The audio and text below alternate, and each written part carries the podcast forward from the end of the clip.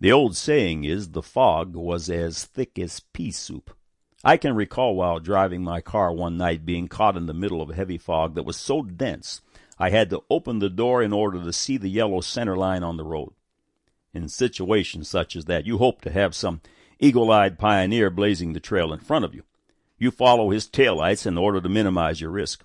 A story goes that one fellow was in just such a fog, and for miles he gladly followed the taillights of the car in front of him.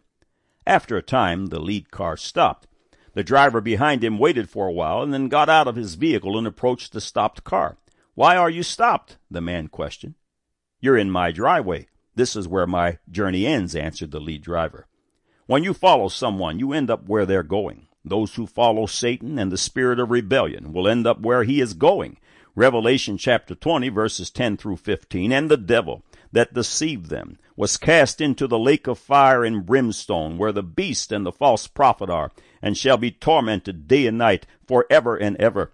And I saw a great white throne, and him that sat on it, from whose face the earth and heaven fled away, and there was no there was found no place for them. And I saw the dead, small and great, stand before God, and the books were opened. And another book was opened, which is the book of life and the dead were judged out of those things which were written in the books according to their works.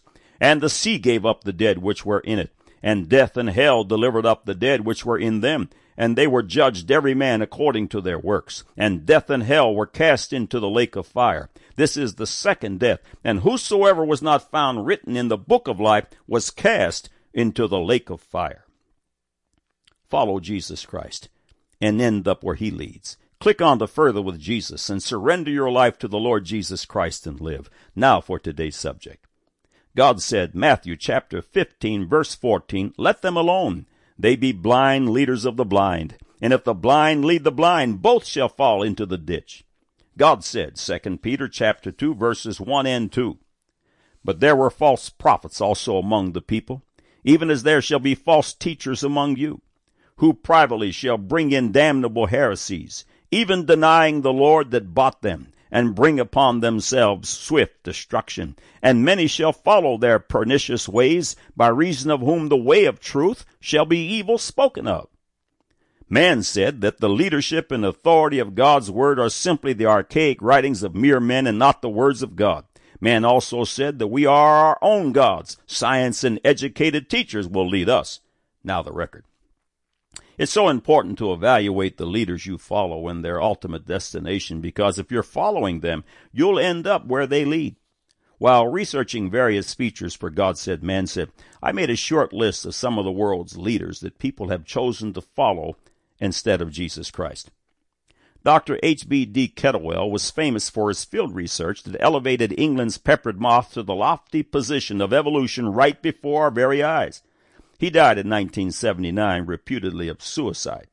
Later, of course, his research and claim concerning the peppered moth were discredited, even though it can still be found in some of the older biology books. See peppered moth on this website. Famous evolutionist Julian Huxley, who was keynote speaker of the 1959 celebration of 100 years of Darwinism in Chicago and proclaimed the triumph of Darwinism and death of God, received electric shock treatments for his periodic episodes of depression. German philosopher Friedrich Nietzsche, a firm believer in Darwin and promoter of the super race, made famous the line, God is dead. Nietzsche ended his life in an insane asylum at the age of 56. Nietzsche is dead. Atheist Karl Marx, the father of the left-wing sociological system known as communism, was an ardent follower of Darwin. The leadership of Marx has resulted in the sorrow and death of millions. These following excerpts are from Dr. Morris's book, The Long War Against God. Karl Marx was born in a well-to-do family of Jewish Christians, but later in life he became strongly anti-Semitic and anti-black, as well as anti-Christian and anti-God. At first, however, and until high school graduation, he gave every indication of being a knowledgeable and committed Christian. But then, but then some unknown event occurred that changed his life's orientation drastically. The Reverend Richard Wurmbrand, an authority on the evils of communism, has observed. Shortly after Marx received this certificate, something mysterious happened in his life. He became profoundly and passionately anti-religious. a new Marx began to emerge. He writes in a poem, I wish to avenge myself against the one who rules above. And then again, Dr. Morris writes, in addition to his economic and sociological writings, which were extensive, Marx wrote a number of poems and dramas, especially during his college years. It is mainly in these that his dark religion is expressed. Just to give one example cited by Wurmbrand, consider one of his poems called The Player, written by Karl Marx at about age 18 and evidently intended as a sort of personal testimony. It reads, The hellish vapors rise and fill the brain till I go mad and my heart is utterly changed. See this sword? The Prince of Darkness sold it to me. For me he beats the time and gives the signs. Even more boldly I play the dance of death. According to Wurmbrand, this is in reference to rites of initiation in the Satanistic cults in which an enchanted sword, ensuring success in life, is sold to the initiative for the price of a blood covenant with Satan for his soul at death. End of quote. Would you follow this man? Adolf Hitler, a firm adherent to evolution, believed he could speed up the process of evolution by exterminating the world's Jews. He, of course, ended his life in suicide and is awaiting the great white throne judgment. Famous evolutionist Alfred Russel Wallace was co-founder of the Darwinian concept of natural selection. He had little formal education of any kind, and admitted that he received the basic tenets of his evolutionary model while in an occult trance in a Malaysian jungle.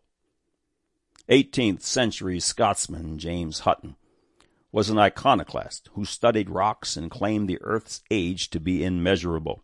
In his day, he was labeled a blasphemer. Hutton had written two books. The prose was so hard to fathom that very few ever read it. One who did read his books was a confidant of Charles Darwin named Charles Lyell. Lyell summarized Hutton's writings in a book of his own and gave it to Darwin. Darwin took the book with him on his five-year trip on the ship HMS Beagle and read it. According to Hutton biographer J. Repcheck, it was this book that helped Darwin devise his theory of evolution. It was blasphemy then, and it is blasphemy now. Charles Darwin had no formal biological education. The only degree he held was in theology. It was his teaching of evolution that positioned the black man as an evolutionary position between the white man and the ape. This was and is the battle cry of the world's bigots, and of course it was for their poster child Adolf Hitler in his quest to promote the super white Aryan race. Soon after Darwin's marriage to his first cousin, he became gripped by some mysterious illness which didn't permit him to participate in social entanglements. Some report that he rarely left his house and spent his days sitting in the dark. Would you follow this man? If you follow someone, you end up where they're going. One Sunday morning, I gave the congregation the news that one of the world's scientific champions of evolution, Carl Sagan, had become a believer. The congregation was happy and astounded. I then told them the rest of the story. On the car radio that morning, just before I parked in the church parking lot, there was a news flash reporting that Carl Sagan had died. There are no evolutionists or atheists on the other side of this life. James chapter 2 verse 19, Thou believest that there is one God? Thou doest well. The devils also believe and tremble. Satan is not an atheist or evolutionist. We must be careful who we follow, for we will surely end up at the leader's final destination. Follow Jesus Christ and live forever.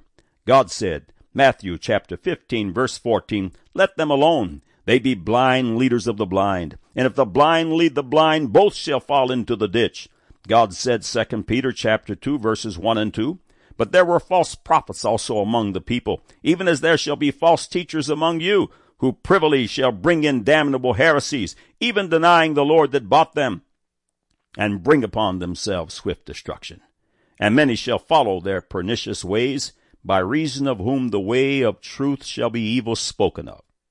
Man said that the leadership and authority of God's word are simply the archaic writings of mere men and not the words of God. Man said that we are our own gods. Pseudoscience and false teachers will lead us. Now you have the record.